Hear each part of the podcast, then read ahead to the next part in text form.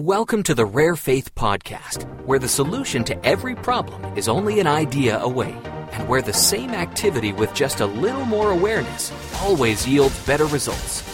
Award winning best selling author Leslie Householder brings some of her best information to this inspiring series of life changing episodes that you won't want to miss. Show notes for this episode can be found at ararekindoffaith.com. I'm kind of excited about this question. What if a mentor fails you? The reason you'll never hear some of these questions addressed anywhere else is because when you start applying the principles of success, your life moves into a whole different realm. You begin to wonder things that most people will never wonder. Today's topic is what to do when a mentor fails you. Again, you probably won't hear this question come up at a company water station or as chit chat at ladies' night out, but it does come up for those who have discovered the benefits of finding and learning from a mentor, someone who has walked the path you want to walk or who has the life you hope to live. I started actively looking to mentors about 20 years ago. At the time, I was newly married and expecting my first baby. We wanted desperately to be able to allow me to stay home with the baby when he was born, and we were on the hunt to find the way before he arrived.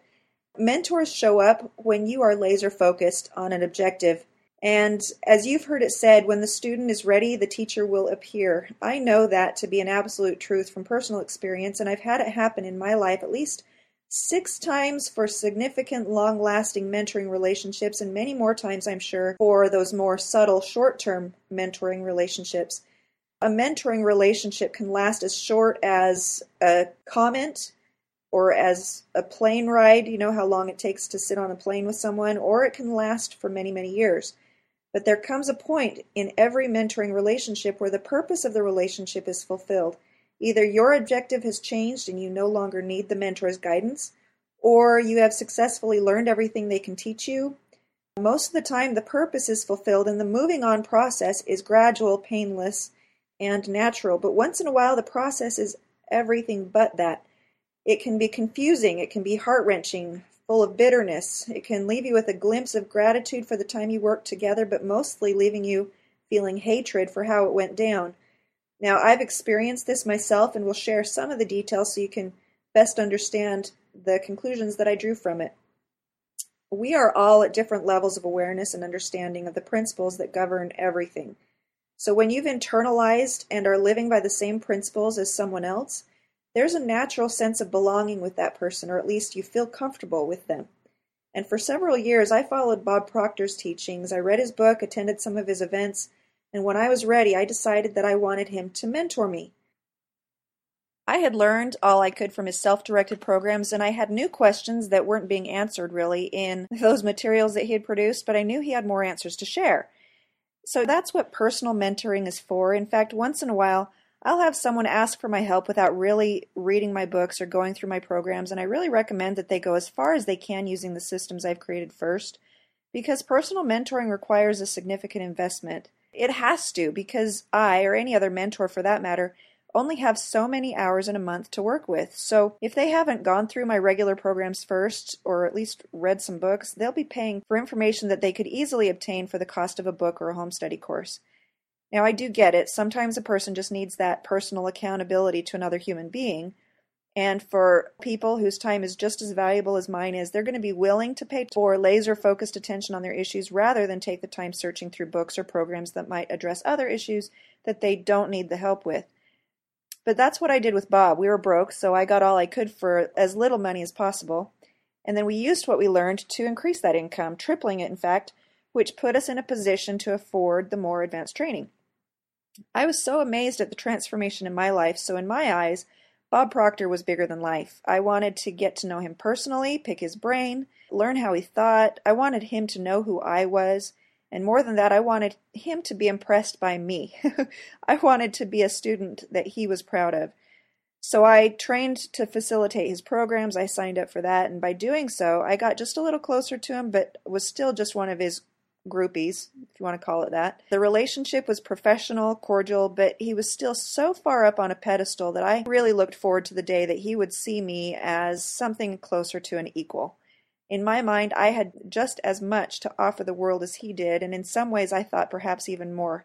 And, you know, I'm, I'm being honest with you. That was cocky of me. I'm just telling you where my head was at the time.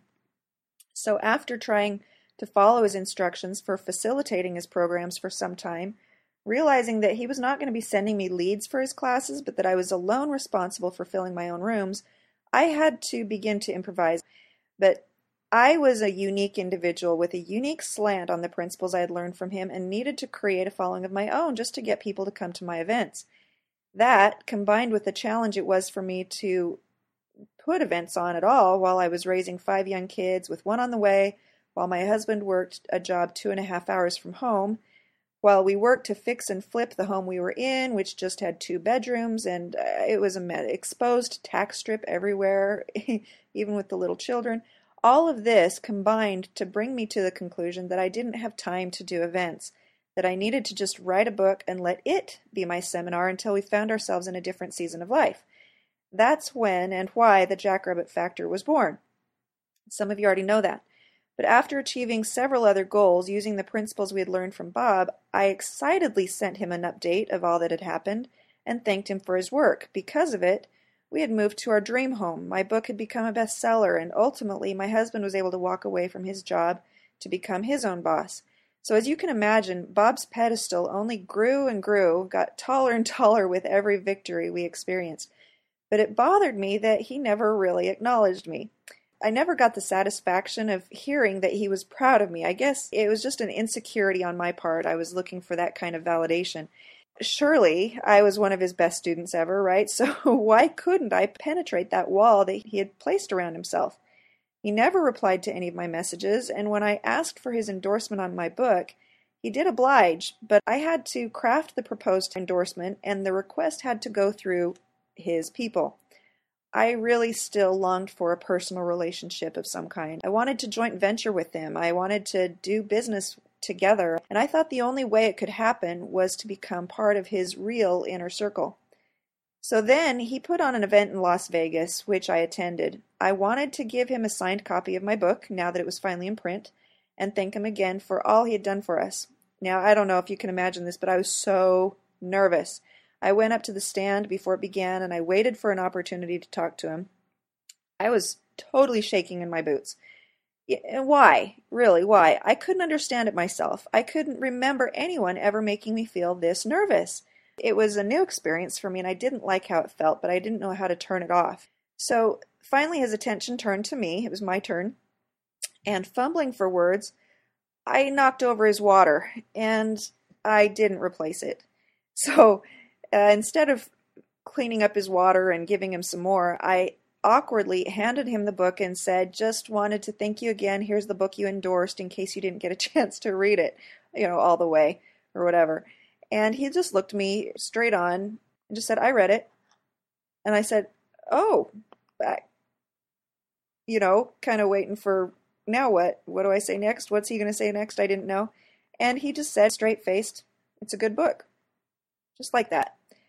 And so after thanking him again, I retreated and then kicked myself for not getting him new water and still wondered how to stop feeling so awkward around him. I expressed my frustration once to a friend of mine who had been on his team for a while, Specifically, I wanted to know what do you think you really thought of my book? You know, because I'm so insecure and trying to figure it all out. And she said, Well, what did he say? And I told her, He said, It's a good book. She replied, This is what she said. She goes, Wow, then that means he thinks it was a really good book because it's tough to get a compliment out of him. Now, that made me feel a little better, but I still wasn't satisfied. Long story short, in the year 2006, my husband and I decided to hire him to mentor us personally for a full year at a ticket price of $100,000. Now, we felt like we had hit a ceiling in our progress and believed he had the answers that would help us bust through. It was the year we decided to make a run for the New York Times bestseller list on Jackrabbit Factor and wanted his expertise and his partner, who had done just that with her own book. Well, my husband had quit his job to put his focus with mine on this project, and we wanted that personal attention to help us with that very scary transition. So, shortly after signing up to be mentored by him, I held an event that went really well, but it left me feeling strange. I couldn't quite put my finger on why, but it left me feeling like I had been hit by a truck. I cried myself to sleep that night, wondering what the heck was happening to me. It was the largest event I had ever put on, Nearly 300 people had come to that, and we generated thousands and thousands of dollars from it. The most successful event to that point, in fact. So, why was I feeling that way? I had no idea. So, since I had just paid Bob $100,000 to mentor us, and since I thought surely he'd have some insight into this, I sent him a long and emotional email explaining what had happened and asked for his input. Well, he never responded. Or so it appeared. I don't know. Maybe he did and it ended up in cyberspace somewhere, but I never saw a response. So immediately my triggers went off. Remember, we'd been following him already for more than, oh, six years, for more than six years. My triggers went off, and the old fears that he would never acknowledge me flared up again. So, still grasping for some perspective, I contacted that friend again who had been part of his team before and she coached me through my emotions. In fact, she became a tremendous support to me through that time, and we ended up doing some joint ventures together. The problem was that she and Bob had parted ways quite a bit earlier and not so much on the greatest of terms. Again, here was a mentor mentee relationship that had filled its purpose and run its course. And I'm going to talk a little bit later about what's going on when those parting of ways is not a positive experience at surface level. So when Bob found out that he'd be coaching me on my business, and I'm just guessing what was going on on his side of things because I didn't know. But when Bob found out that he'd be coaching me on my business while my business was doing joint ventures with the person he had had to part ways with, I felt more awkward than ever before. I wasn't trying to get in the middle of anything, it's just what happened. Because he hadn't answered my email, that's where I had turned to. And so I felt frustrated and angry that number one, he had never responded to my email, so it seemed, forcing me to look elsewhere for help, only to end up caught in the middle of two people who were helping me but weren't interested in having anything to do with each other. It was very awkward. So, other situations through the year with him were good and for our growth, but added to my anger. I didn't like the way he treated my husband. It wasn't bad, it was just he is a tough coach. I didn't like how inaccessible he felt to me, even after paying all that money. And I didn't want to be angry. I wanted to rise above it and somehow end up as his peer with mutual respect for each other. I saw myself as a bigger person than how I kept showing up to him. It was shortly after we signed up for that program that I found out I was expecting. And when I'm expecting, I am oh, a miserable person to be around. Everything looks dark and ugly and depressing to me, and it's just a hormone thing that gets out of whack. But this was pretty much his first impression of me as an individual just this emotional, irrational, easily upset person. And so I know I was not being impressive at all. But my mom drew her own conclusion. she was convinced that he felt threatened by me and my success. Well, thanks, mom. You know, that's what moms are for, right? Even though I'm sure that was never the case, it took me a while to see this, but I realized I had achieved something if I could actually feel at odds with the Bob Proctor. You know, I don't know if that makes sense to you, but prior to this whole experience, he could do no wrong. And to see him fall short of my expectations was a blow to me, and yet it lended to my maturity. He had fallen off a pedestal in my eyes, but really what was going on is I was growing up. Finally, near the end of that year, I got the guts to tell him what had been on my mind all that time. I finally got the guts to speak my mind and say what was bugging me and uh, which terrified me. I just agonized over the need to do that and finally did and his response, he said very matter of factly, if you've been upset at me all this time without talking to me about it, then you deserve to feel bad. Yeah, touche. You know, he was a tough coach. No other coach has ever caused us so much growth, but it's not because he put his arm around me and said, Come on, let's go and achieve great things. He was one of those tough coaches that will kick you when you're down only because he could see what was inside and he knew how to bring it out. At the risk of me hating him, he was willing to take that risk.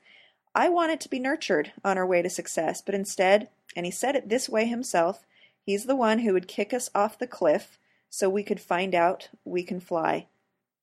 And really, that's what happened that year. I didn't get what I thought I would get out of that program. I sort of believed that the investment would somehow get us a high paid advisor, one who would do all the thinking for us, the hard thinking for us, but instead, we've never worked so hard to make an investment pay in our life. But in the end, it did. It paid off big time. Not in the way we expected it would, because it required that we take every perceived negative experience and turn it around for our good, including the way this relationship was going with our mentor. I had to take those experiences and consciously turn them for our good. It was a perfect laboratory for applying the very principles he had taught us leading up to that year of personal mentoring. Others may have come away from it bitter and disenchanted, but in the long run, I deeply regret that I spent any time at all talking to other people about how Bob had failed me, how he wasn't what I hoped he would be for me, how painful it was to go through that year of mentoring, and how hard it was on our marriage. But I took those experiences and made the most of them, and it has paid us back many times over. We turned them for our good and have profited financially and otherwise from it. But one other thing that shifted inside was that I stopped trying to get Bob's approval, and I stopped trying to get him to do a joint venture with me. Now, once in a while, it would eat at me that I still felt a wall between us, but there was nothing more to do about it. It was better that we part ways because trying to push it to be anything else was becoming toxic. Annoying to him, I'm sure, and extremely energy consuming and frustrating to me. Now, my husband had been more successful than I had been in having and keeping a positive relationship with him, a couple times a year, calling him on his cell phone for a brief but upbeat conversation, and I was jealous. You know, why couldn't I just be normal? Why did I always have to be so emotional around him? Why did his first impression of me have to be uh, overwhelmed, pregnant, hormonal, depressed, irrational? uh, yeah, it was not pretty. So I just left it alone and I put my focus back into my work, trusting that it would iron itself out in time. And then, this is what's interesting. Someone started showing up at my events, and this is years later, making efforts to assume a relationship with me with a sense of expectation and in a way that turned me off. Suddenly, I saw myself in this person. I recognized the idiosyncrasies and felt for the first time what it might have been like for Bob to deal with someone like me. The experience was really toxic. It was draining. And without my conscious exertion to stay unaffected by it, and out of a sort of self preservation, I had to put up a wall and keep the conversations with this person as brief as possible. After dealing with this person for a period of time, it gave me a whole new understanding of what it means to be in the right energy to get what you want. It's hard to put it into words, but it's true. You don't get what you want, you get what you are. Life begins to respond differently to you when you have changed on the inside. You know, something Bob had told me many times words are noise, vibrations never lie. And I think it was that need, that expectation, that assumption that this relationship has to happen is the energy that can repel the very thing you want. And that's what I had done with Bob. And I saw that happening with this other person to me. I could see that this person was saying all the right words and doing all the right things, so called, but the energy was not right. And the only way to fix that is through experience and through growth and through patience and understanding and being willing to suffer through difficult challenges until you make sense out of them and grow through them and come out on the other side of them with a whole new perspective and a new level of wisdom. So, with this new perspective, years later, with a new level of maturity and inner peace, I wrote Bob a letter. My need for reply or acknowledgement was gone. I didn't need him to reply, I just needed to extend an apology. And I'm going to share it with you, not all of it, but I'm going to share it with you, not to give you words to use if you ever find yourself in a similar situation, but hopefully to give you a glimpse of what the change looks like. You know, each time I had tried to work something out with Bob, I tried to be more than I was, uh, which is what we're taught to do. But my words did not match my vibration. It didn't match my inner beliefs about myself. This need for his approval, this need for his acknowledgement. It twisted and distorted the words that were trying to come out to be professional and, and meet him at his level. I just wasn't at his level. So here's a piece of what I wrote to him. I called it an update since we were in his program. I said, Things are going well for us. Most of the goals we set during your program have finally come to fruition this year, and we're grateful. Thank you for the things we've learned from you over the years. The difficulties we experienced while we were part of your program and beyond have delivered some great opportunities and have turned into some tremendous blessings. I owe you an apology for all the times I wanted to blame you for our struggles. I've since taken ownership, and though I know I can never change your first impression of me, I believe that you have confidence in the human spirit that a person can always change for the better. I feel like we have. It was a tough inner shift, but the feeling of peace we've discovered in the heat of tribulation could not be discovered any other way. Some of my best content was created during that life's squeezing, and it has made me more valuable as a teacher.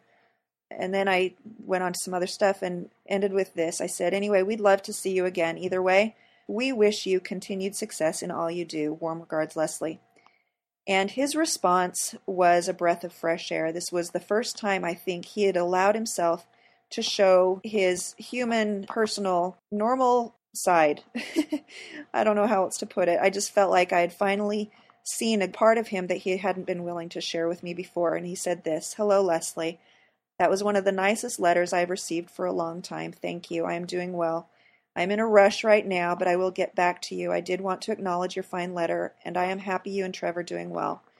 I didn't share everything, but that was the gist of it. And again, this was the most human, heartfelt response I had ever received and was thrilled because for the first time in years, I didn't even need it. I had matured, and it was only through the struggles and the pain and working to overcome them that I grew into the kind of person that he could be more himself around. From appearances, I'd say he changed, but I know that I was the one who changed, and it changed how people responded to me, not just him. I've learned that doors open, and you naturally move into new circles of amazing people every time you face and overcome a challenge. We didn't connect again until the next year when he wrote me a surprise birthday note that completely surprised me, and I'm just thrilled to have it. And this is what he said Leslie, for most people, real maturity is rarely expressed until a person has passed their 40th birthday. You are an exception. You are one of those beautiful people who began demonstrating God's gifts in all her actions at a much earlier age. In doing so, you have helped countless thousands through your writing and teaching. However, all of that would have been shallow and hollow if it were not for the wonderful example you demonstrate day in and day out in your actions. I am proud to have you and Trevor as friends and I want to wish you a very happy birthday and wishes for continued success in the future. Sincerely, Bob Proctor. After all I've shared up to that point, hopefully you can appreciate what a treasure this note was for me, but it was 10 years in the making.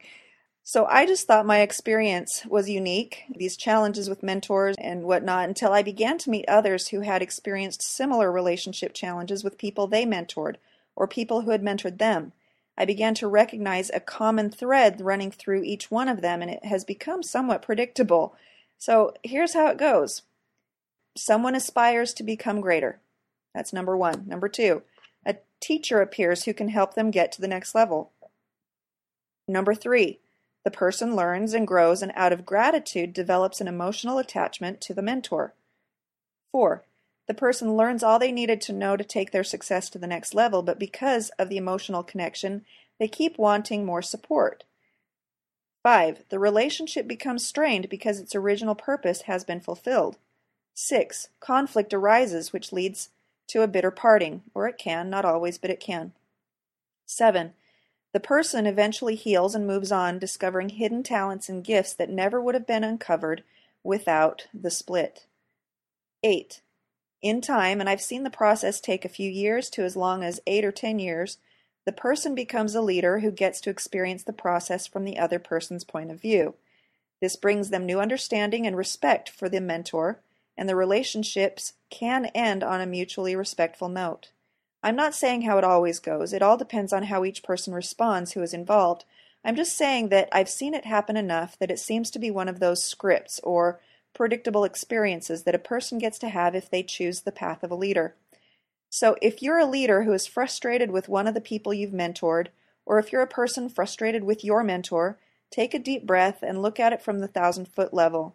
You're responsible for you. If someone has ticked you off, don't defame them to others because one day you'll see things differently and have regrets. And I'm not here to endorse anyone abusing anyone else or anything like that. Hopefully, this information can help you not put your mentors too high up on a pedestal because they're human and they will fail you. At some point, you have to learn to look at everyone with an eye of compassion and believe that if you saw things the way they did, you'd probably do the same things they're doing, even if whatever it is that they do troubles you so much. And you know, sometimes I think a mentor failing you is really a divine design to help you fall out of the tree and find your wings. You know, it sometimes we just love each other too much.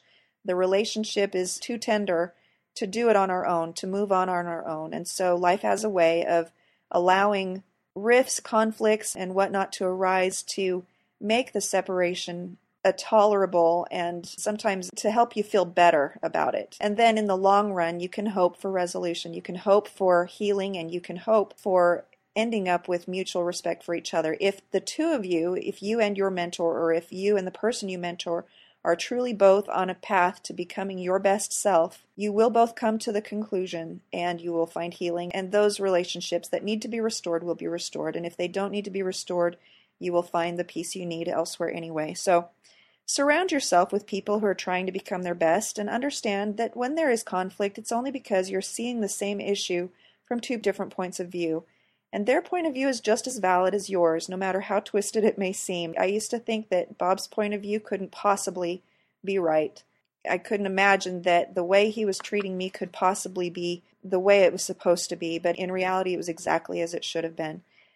And one day you'll see it, and it's better to live in forgiveness than to constantly fight for justice, trying to make things right when they probably already are as right as they need to be, and that those adjustments are internal that need to take place more than external.